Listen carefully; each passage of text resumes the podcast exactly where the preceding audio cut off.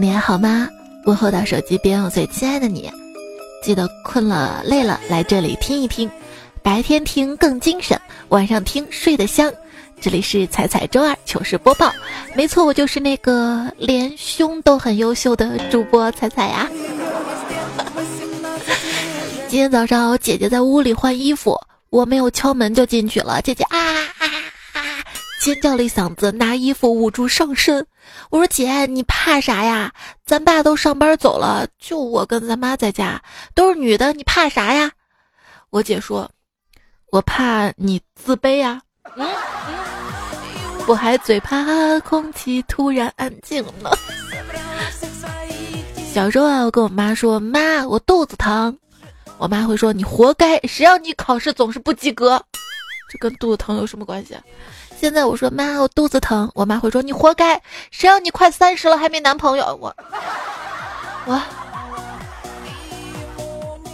那天我妈就训我妈，当着全家人的面训我，可凶了。她说，哎，你说你啊，老大不小了，能不能长点心啊？啊，平时饿着你了还是咋地啊？啊，别人家姑娘去相亲，喝水都怕噎着，吃两条菜都说饱，你呢啊，你居然回来跟我要健胃消食片啊！大家都看看我，妈，你听我解释，反正我相亲又相不成的，不如多吃点儿。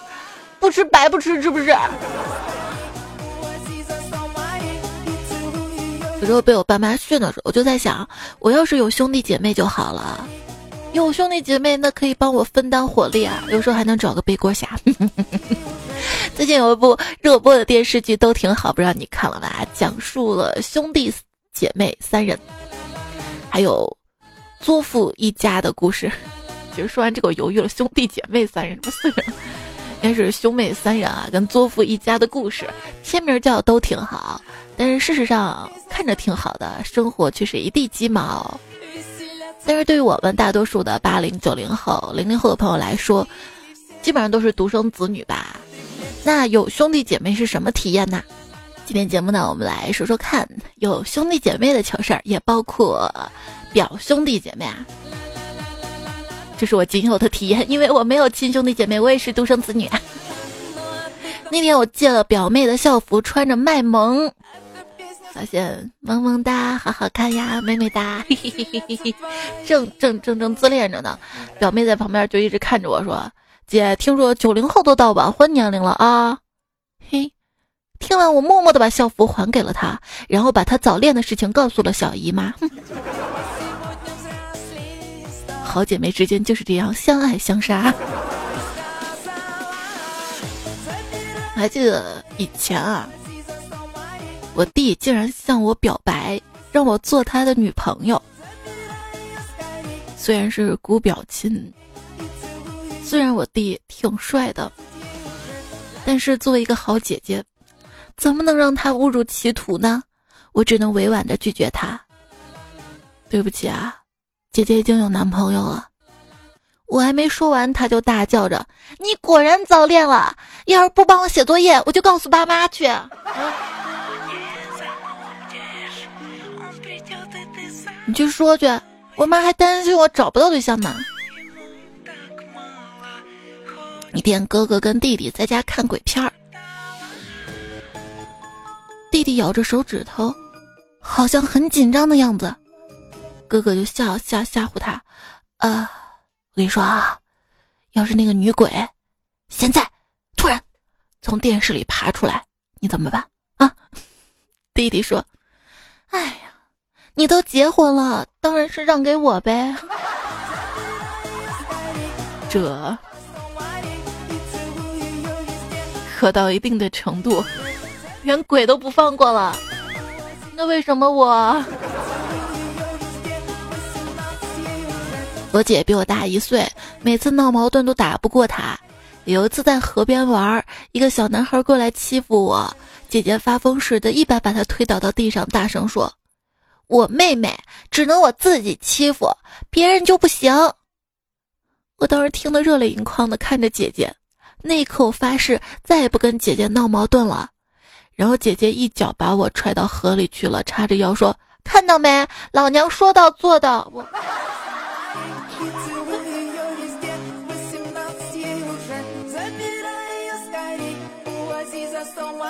我弟惹我妈生气了，我妈骂了他，我在旁边笑嘻嘻的看热闹。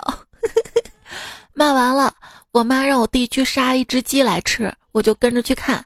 我弟特别麻利的杀了，我看着有点残忍，就进来跟我妈聊天。突然听到外面又一阵鸡叫，好像还有追逐的动静儿。我跟我妈跑去看，只见我弟又抓了两只鸡，一刀一个把鸡脖子剁了。我妈又害怕又心疼，问我弟干嘛呢？我弟满脸的血，生气地说：“这些无情无义的东西，自己手足被杀了还看热闹，留着干嘛？”啊！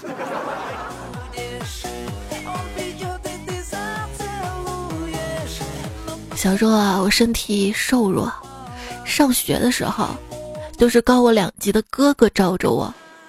他从来不动手，只说几句话，就再也没有人敢惹我了。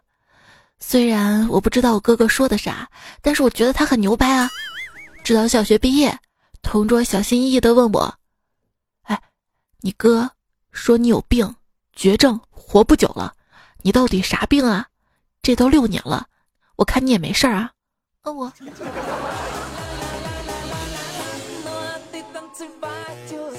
我跟你说啊，我要有个弟弟的话，他跟我说：“姐，有人欺负我。”我就会跟他说：“谁胆子这么大的啊？来，告诉姐，姐去睡了他，把他睡服了。”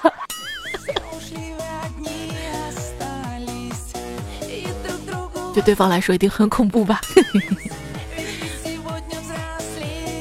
小时候啊，有个常去我家的阿姨，总是把我叫成我哥的名字。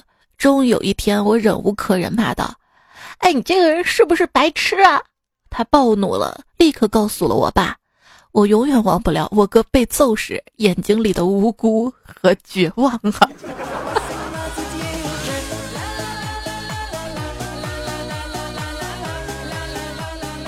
小时候，我表哥突然鼻青脸肿的来找我。我跟你说啊，你以后别老往外跑，你一定要老老实实在家里好好学习，好不好？我不服啊！我说哥，你天天往外跑的，还有脸说我啊？我哥摸的肿着老高的脸说：“哎，昨天下午你爸到网吧找你，结果把我逮着了，害得我被我爸一顿揍啊。”所以你一定要老老实实待在家里好好学习，知道吗？我堂弟啊，上的是武校，从武校回来，二伯叫他在屋里给大家表演一段。表弟拿着大刀，又是翻跟头又是劈叉，身手敏捷，刀刀生锋，大家一片喝彩啊！我堂弟就抱拳啊，啊大家以后有啥事儿直接找我。邻居大爷就说：“啊，小伙子，此话可当真啊？”堂弟傲然的仰头说：“哈哈哈哈，一言既出，驷马难追啊！”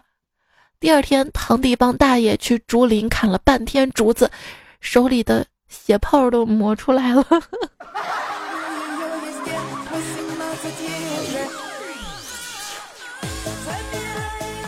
段友依依说：“那年啊，我上小学二年级，跟表妹一起偷邻居家的杏儿。”我表妹说自己不会爬树，给我放风，于是啊，我就爬上去摘了。当时啊，穿的小裙子，要下来的时候，裙子被撩撩起来，挂在树上面的树枝上，我爬不上去，也下不来，又惊恐邻居看到，就这样在树上挂了一个多小时。后来我忍不住了，告诉表妹，让她找她哥来救我啊。所以表妹就把她大表哥找过来，于是大表哥就在树下拉我。可是吧，我当时在树上挂得太久了，憋尿憋太久了，尿了表哥一脑袋。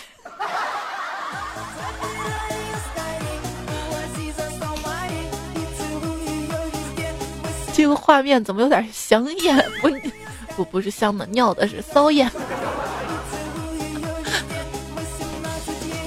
你小时候有没有跟兄弟姐妹一起去地里偷东西呢？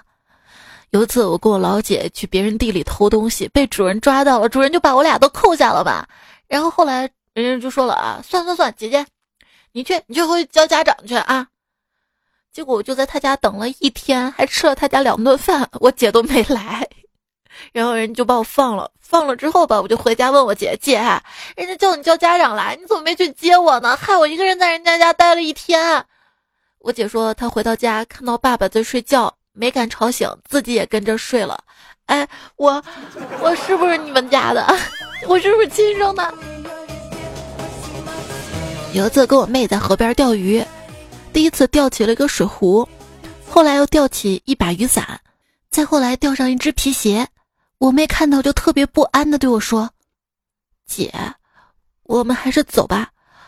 你说河下面是不是住人了？”小时候啊，炎热的夏天，哥哥买回两根冰棍儿，我们一人一根儿。冰棍儿吃完，我还恋恋不舍地舔着棍儿，直到棍儿都咬得稀烂。哥哥怜惜地看着我说：“妹，别咬那根烂棍子了，哥再给你买一根啊。”我两眼放光，充满期待。一会儿，哥哥跑过来，兴奋地朝我喊：“妹，我刚吃完的，这棍子还冰凉冰凉的，你赶紧舔吧啊！”啊！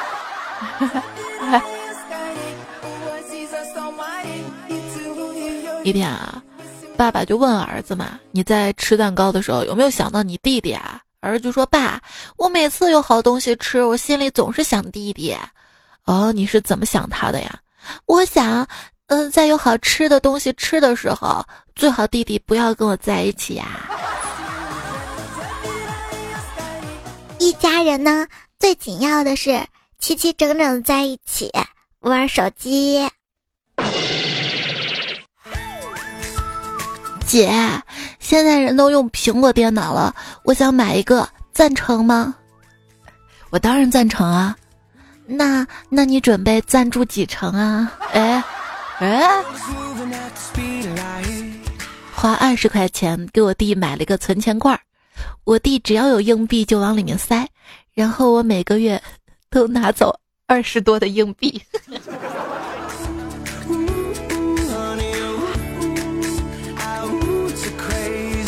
有一次我叫我哥冒充我爸打电话给老师帮我请假，结果我哥那逗逼电话一通就说：“喂，老师你好，我是彩彩爸爸，我妹妹说了她今天有点不舒服就不去上课了。我”我我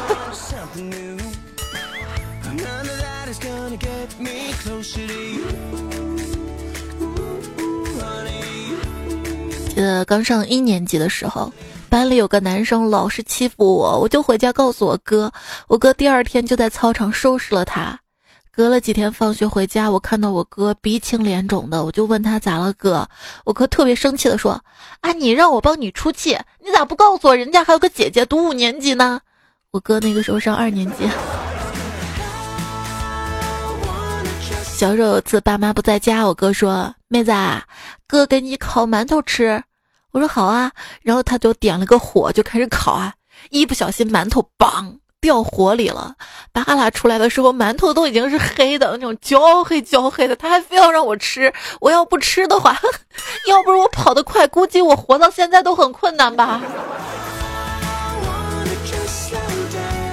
莱蒙布尔说，小时候不识字，我哥就在一张纸上写屎字儿，跟我说这个字儿念糖，然后我就拿着纸跟我妈说：“妈妈妈妈，我要吃。”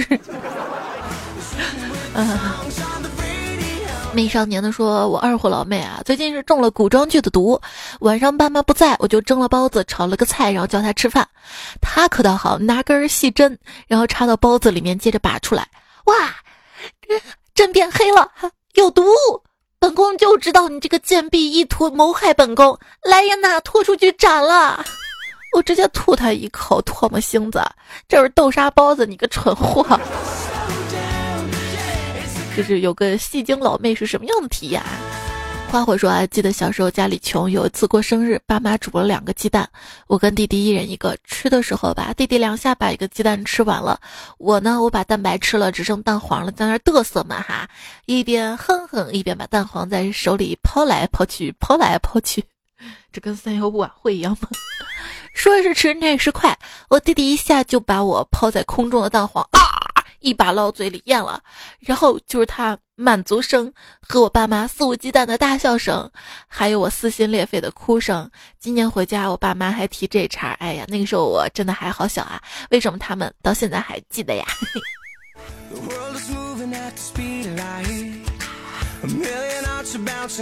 当时我看这个段子，我还在想啊，弟弟二咽到嘴里之后噎着了，原来不是啊，那可怜的你。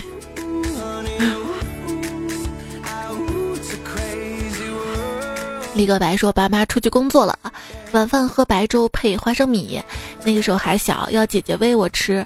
然后我姐姐每次在饭勺里放一颗花生米哄我吃，然后每次要吃到嘴里的时候，姐姐都会小手一抖，把花生米抖掉，然后反复这样做，到吃撑了我都没吃到花生米。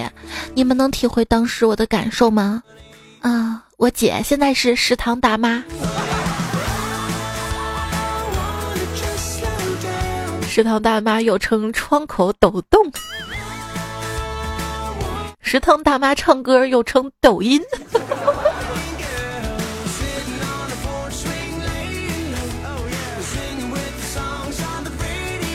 这位段友昵称是个乱码，说：“猜猜我告诉你啊，每次我零食都是偷偷摸摸的吃的，因为我小弟他看到都会抢。可每次我吃带辣椒的东西，都是又骄傲又自豪，因为我小弟怕辣。这个时候我都会在他面前炫耀一下。可是直到有一天啊，我炫耀的时候，他拿起我的零食就百米冲刺给我扔了。从此我一吃东西就跟偷偷心一样。”有家里有兄弟姐妹的话，当资源不够的时候就会争抢嘛。还记得初中的时候，家里就一台电脑，我哥来了就跟我抢电脑，但是我我抢不过他，抢不过他就让他玩呗，但是我不甘心呗，然后我就假装被他打得特别惨，在地上不起来，还要微微的啜泣，想让他觉得对不起我，跟我道歉。结果吧，我哥一点都不怜香惜玉，完全无视我的存在，玩了一下午电脑，我也就在地板上躺了一下午，然后我可耻的睡睡着了。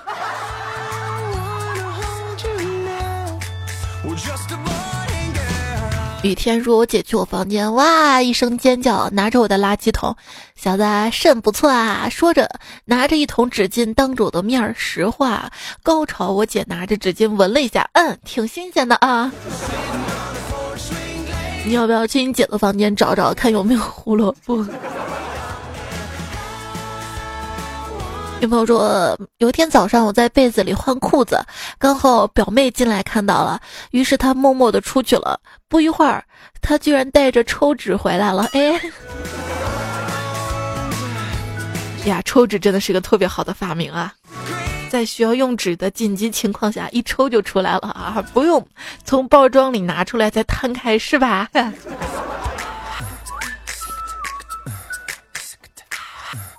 欣儿说，跟表弟玩捉迷藏，找了半天都找不到他，只好认输。然后听到厨房里冰箱的门悠悠地打开了，应该没有盖严实吧？盖严实的话，应该听不到的吧？幽木木说，今天觉得冰箱用不到冷冻了，温度可以调高一点，问二哥往上调还是往下调，我总是记不住啊。我哥我哥啊用了一句话就让我记得了，就是冰箱是高冷啊，高冷嘿。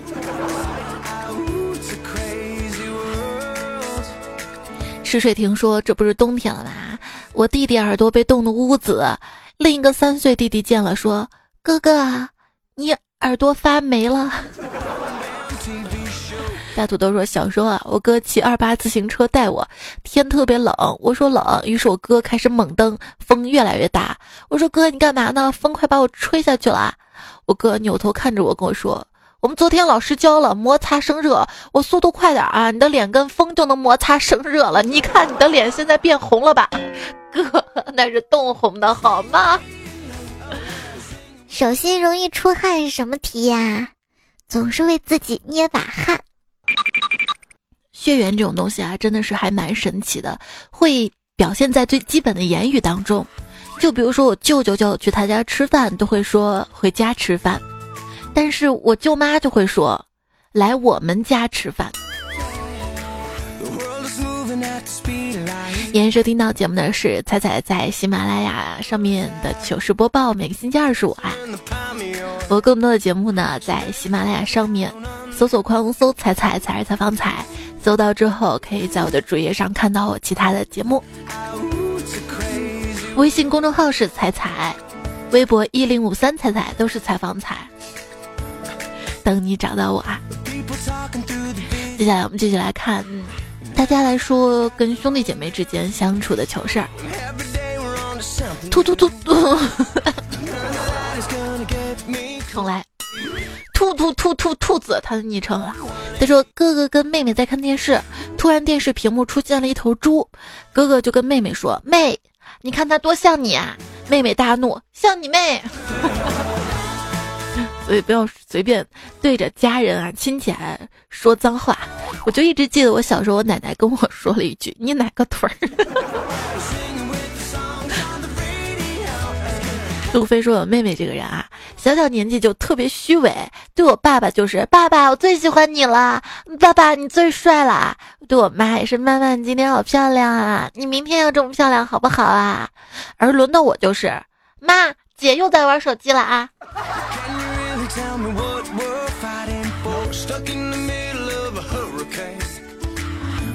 正无聊呢，突然手机来了一条陌生的号码短信。祝你姐越长越漂亮，我还是忍不住好奇，便回了一句：“请问您哪位啊？”结果对面说：“我就是你姐，我换号了啊。”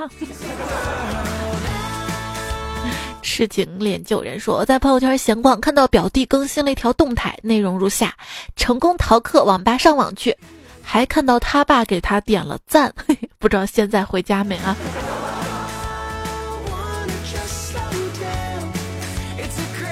嗯，姐姐说：“陪我逛街吧，姐中午请你吃西餐。”妹妹说：“出场费有点低，那再加顿下午茶。”这还不能彰显我作为陪逛员的意义。那下午茶时再跟你说点我跟你姐夫吵架的事儿。那我同意了。妹，你是有多八卦？妈妈说，跟女朋友在路边小饭馆吃饭，碰巧我妹跟她的两个闺蜜在旁边吃饭，一时心血来潮，坐在那儿大喊：“那边三位美女过来拼个桌呗！”结果没想到我妹他们真过来了，我妹还特别配合的说：“帅哥能约不？”当时旁边那些羡慕的眼神呐、啊，这就是来自兄弟姐妹之间的默契，是吧？我也好想有个兄弟姐妹啊，能配合我装个逼。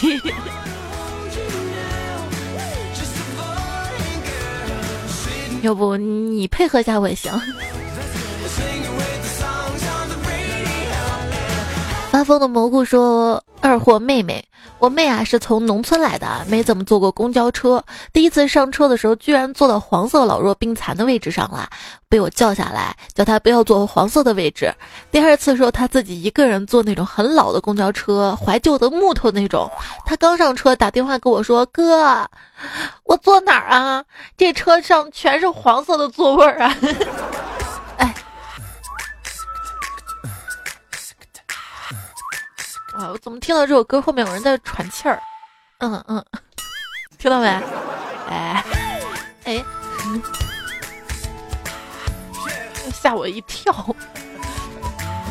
怪咖说：“真实的事情啊，天有点热，于是我就把头发扎了起来，发现我居然没有美人尖，于是我就跟我弟说：‘来来来，你捋起来看，让我看看你有没有美人尖啊！’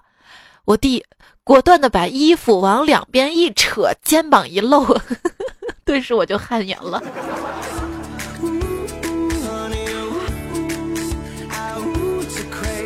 我有胖美人尖可以吗？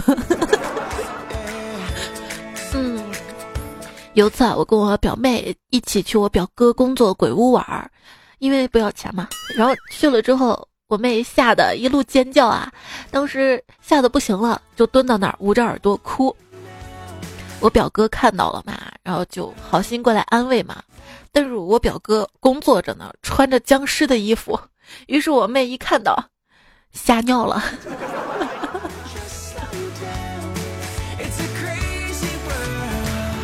顾阳亲自说：“你们知道有一个很损的妹妹是什么感觉吗？今天早上去大便，站起来的时候手欠，把手机掉马桶了。我当时怕脏，所以就拿了一双筷子条。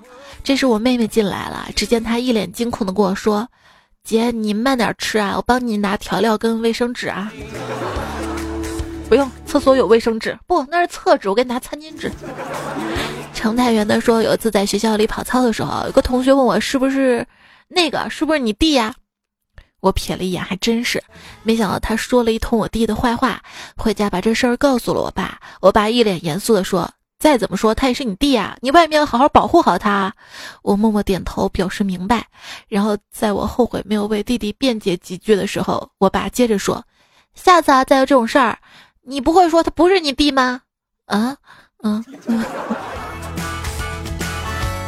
段子姐的江湖口水情人节说，小表妹高中的时候有一次跑到家里来求救，表哥，下自习路上遇到几次色狼，你能不能放学来接我呀？我想起姑妈对我的好，毫不犹豫地答应了。当天晚上，迎面走过来一个帅小伙，表妹大叫，就是他！我上前一把按住，正想动手，表妹拦住了，恶狠狠地对小伙说，这是我表哥，空手道高手，今天今天你不加我微信，甭想走。哎哎 A C D 犬啥说，妹妹是学司法的，有一次我给她寄去了她最爱吃的零食，收到了一条感谢的短信，哥，你对我太好了，我发誓即使你以后被判死刑，我也肯定帮你弄到无期呀、啊。唯一说，记得小时候啊，姐姐被妈妈打了，姐姐就领着我离家出走了。走着走着吧，我说姐姐，我作业没拿，姐姐就回去给我取作业了。过了一会儿吧，我姐回来跟我说，弟啊，离家出走是大事儿，我们考虑考虑再走吧。妈在家做了好多好吃的，我看肉挺多的。哎，这是一次没有出息的旅行。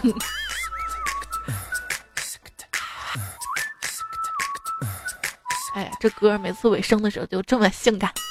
心仪他这位昵称的朋友说，猜猜我可能有个假哥哥，我要从杭州到诸暨嘛，我哥说送我，我就拿了一堆东西，最后他没赶上车，你能想象吗？我一个女孩子拿一大密码箱，一个小包，两个袋子的悲哀吗？找小红帽。云和降服其心说，小时候啊，我爸跟我后妈出去打麻将了，只有我跟我弟在家，家就是我跟我弟的天下了，我俩就在炕上蹦啊跳啊笑啊，然后我们俩把把炕给蹦塌蹦蹦塌了。我奶奶说，真是山中无老虎，猴子称大王哈。然后我跟我弟面临着我后妈的一顿胖揍啊啊！我后妈就是我弟的亲妈，从来都把我当亲儿子一样的揍。小时候惹的祸太多了，没少挨揍，但是那个时候真的开心啊！但是我爸从来就没揍过我跟我弟呀、啊。之家说，印象最深的一次就是我妈一边打我一边哭着说，你为什么不争气啊，为什么不争气？主要原因是因为周围的人，包括亲戚啊，就我爸这边在内，各种势利眼。我妹妹家比较有钱，我家勉强过得去，亲戚到家里玩，拉着我各种涮，说我家都是被我拖累的，因为我一直感冒，所以从记事起就特别讨厌他们，就没有叫他们，然后就被我爷骂了，当着所有亲戚面骂。我妈不会教孩子，那些男亲戚把我爸说一顿，我爸午饭没吃就出门了。我当时心里想，为什么他们都偏心我妹妹家？我妹妹也没有叫人啊，身体不好是我的错嘛。长大之后发现，人心的位置本来就是偏的，心里自然也是偏的呀。还好还好还好，长大了，要摆脱原生家庭啊，但是这个阴影啊，需要很长时间来消化吧。当然要学英语了，不然你喝醉了说什么呀？小丽出生在一个重男轻女的家庭，像现实版的樊胜美、苏明玉，但是她通过自己的努力考上了大学，从此边学习边打工，没有向家里要一分钱。大三那年，家里突然打电话给他，管他要一百万给他弟买房。小丽惊了，反问，我哪来那么多钱啊？只见电话那头悠悠地说，别装了，都说女大三抱金砖，你把金砖卖了不就有了吗？啊！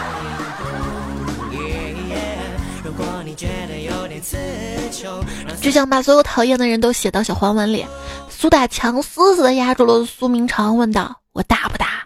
这一幕碰巧被苏明哲撞到，他根本不敢相信自己的眼睛，半晌才悠悠地说了句：“你们真是太让我失望了。”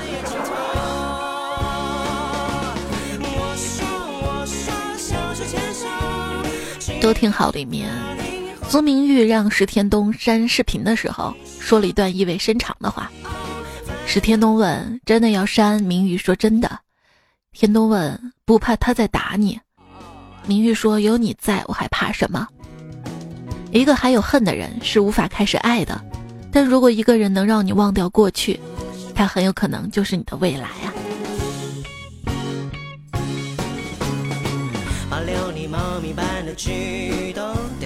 希望你我我们都可以遇到一个让你忘掉过去，让你拥有美好未来的人。我们来看留言。毛毛说：“想你我就种树，于是树都死了，因为我想死你了。”很会撩啊，人家都是撩粉儿，我这是大家撩主播是吧？昨天是爱干日，杨洋说：“爱干日啊，那说的是我啊，又爱干又爱日。”米雪成兰说：“种草莓来年就能吃到，种树来年能当柴火烧。”大白 plus 说：“看来受精也可以叫抢人头了啊！”这个说的是上期羞羞版节目啊，说到了这个受精卵，不是第一个精子就可以受精的，而是前面有很多精子帮忙打头阵，你不是最快那个，但一定是最幸运那个嘛。他说：“呵呵，受精也叫抢人头了，这是骨子里的技能啊！大家打游戏的时候不要再骂抢人头的了，因为大家都干过，而且是最后一刀，是吧？”阿乐说：“相比无精打采这个词儿啊，我更喜欢光彩夺目。”哎，哎暗恋彩彩第八年这位昵称的朋友说：“彩彩你这么好，可是我却这么菜，感觉自己不配喜欢你啊。”没事啊，你菜，我也丑啊。虽然我丑，但是我。但是我骚啊。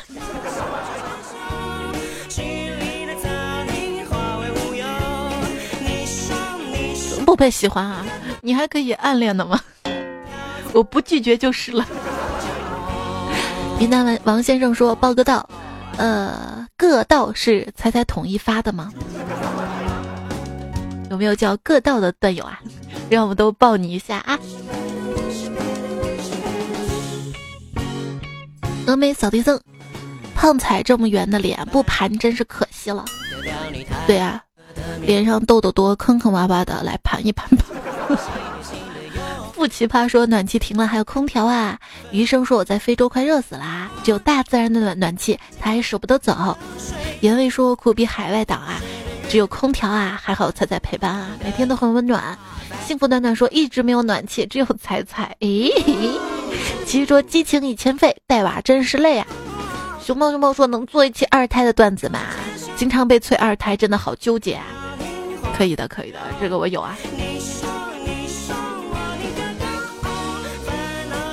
那就讲这位昵称朋友说：“上帝会为你关上一道门，关上一道窗，但是会给你一个马桶，让看你愿不愿意钻下水道。等你钻进去就是吃屎吧你。”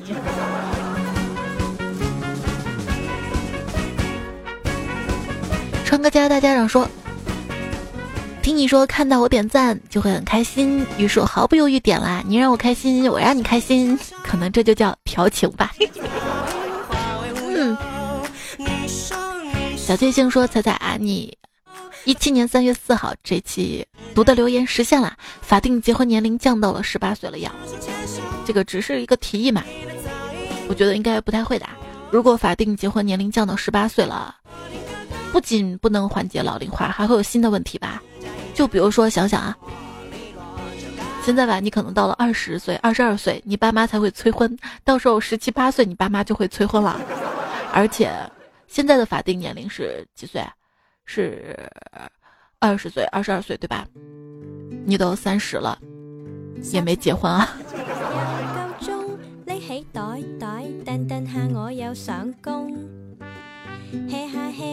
为你整个世界说，为你颠覆整个世界。这位昵称朋友说，人之初性本善，不爱财财要完蛋。哎呀，嗯，不要伤我评论。这位昵称朋友说，说离职一年了还没离职，工资也没怎么涨，怎么办啊？我想回家种地。那就种地啊，种地有什么不好啊？不过说说知心话题及话，才在职场小课堂开课了，就是怎么向老板提出加工资啊？当然要去提啊！你这次提了，就算不涨，下次涨的机会也会多啊！你要先提前梳理一下，你都做了哪些工作，为公司带来什么效益啊？然后你觉得你还有更多的时间，就是投入到工作当中，还可以完成更高压力的工作。通常情况下，老板会考虑给你加工资的。就算不能加工资，你要问清楚啊，是我哪里做的不够好吗？如果我做够好了，是不是可以加？老板会给你提出一些要求，那你就努力做啊，之后也会加的，对不对？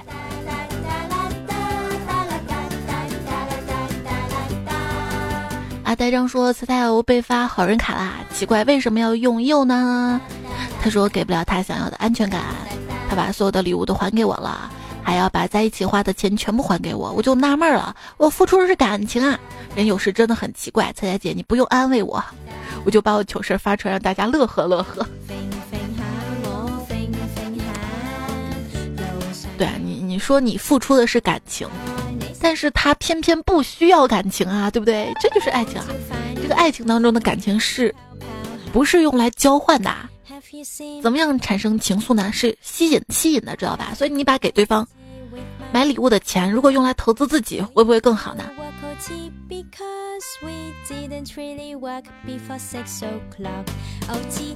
任风轻轻吹说，哎，也是分手啊，失恋十六天，爱他四年，他连分手两个字都不愿意跟我说啊，好想哭啊！抱抱抱抱抱抱，多爱自己，知道吗？把对对方好用到自己身上，然后提高自己的吸引力，这样吸引过来的。最爱不过猫先生说，彩彩，我是一个学生党，每次听节目都是星期天才能听，但是一直不知道你是好久更新的。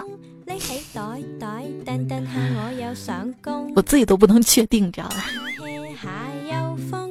总之之前就更多的时间是周一周二周五，原则上的是不超过两三天就一定会更。我也会努力把更新时间固定下来，但是偶尔就事情多了会打乱嘛，所以不能按时更新，跟你说抱歉啊。我为什么一直不做直播，也是因为我时间很难固定下来。但是你听节目时间也不固定，对不对？我每次第一时间更新，你也不一定都在啊，对不对？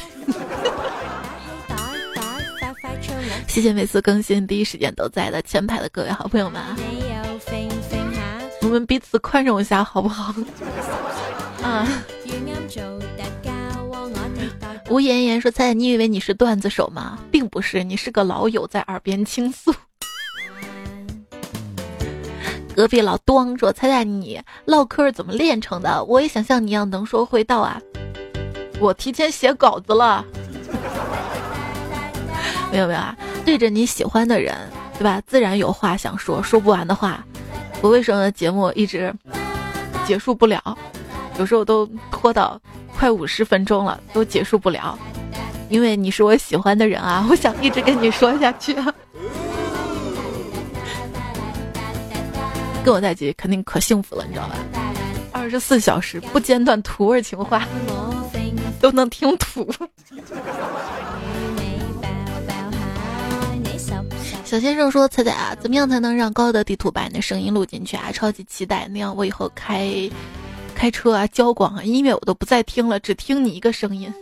哎，有没有开车听节目小伙伴啊？告诉他一下，同样开车可以听到我的节目。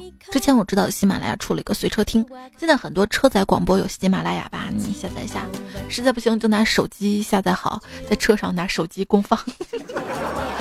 朋友叫大公狗说，哎，能想象一下一个人在挖掘机上一边挖土一边傻笑吗？旁边施工员看着我一脸懵逼的样子，我说我在听彩彩啊，他说彩彩吗？原来工地里有彩票啊。当然了，你知道我最早在长江之声做主播的时候，因为那那个地方周围很多工地嘛，就做了一档点歌节目，每天各种挖掘机司机来点歌，还有各种工厂，比如说工厂一组的人点歌给二组，二组点歌给三组，三组再点给一组，可热闹了。当时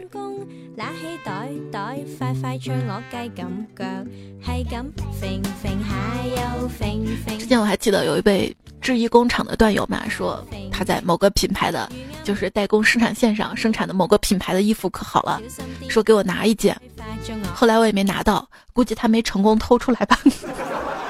哎，段友都特别有爱啊！谢谢在上期上上期节目留言里支持我的段友啊！王庆强、六毛半、菜肉包、完颜达华、回忆那些年、魏晋、一意盈盈、周思文、请教 E F、 夜鸟流年、溪水鱿鱼和你的老婆、二幺幺、小黄领、回眸一笑、百媚风啊、长发伊人、美兰子、小 A 圆，愿世界所有温柔对待你。木子安呀，传说中的水工，下辈子续约我是馒头同学啊。寂寞路上行，从不空手而归。我记得以前有个很早段友叫馒头啊，已经不听了，但是我一直记得，我的段友都一直记得。这位段友叫盆碰盆岛，盆碰碰碰。我已经看见连续三期留言了，说猜猜什么时候读我名字，不读话我就一直重复留这一句，你能不能取个简单点昵称啊？我真的好久都没有练绕口令了。盆碰盆岛，盆碰盆。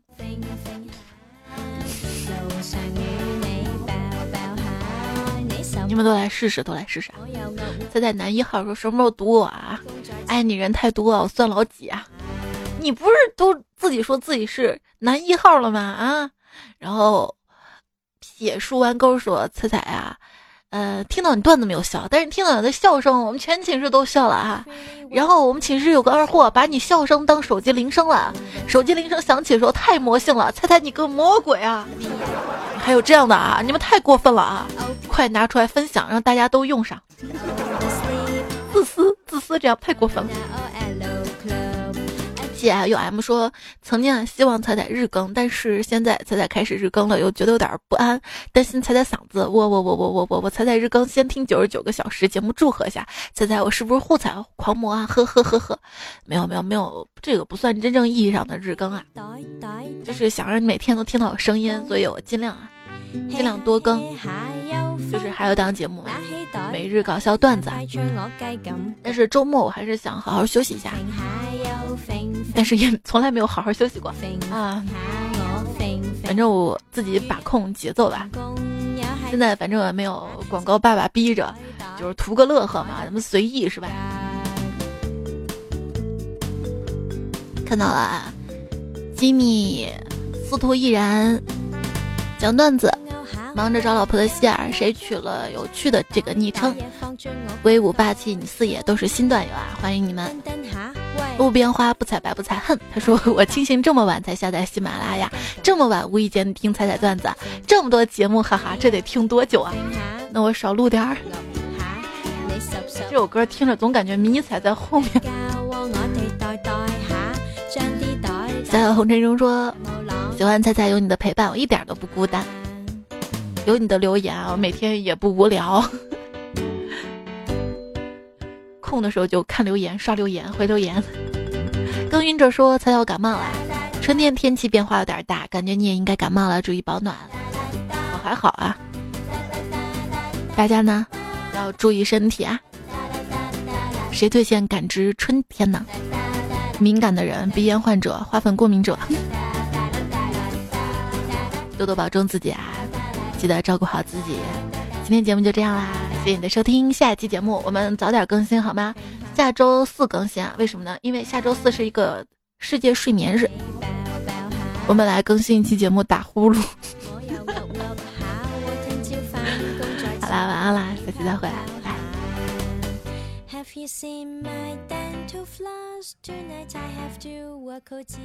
拜。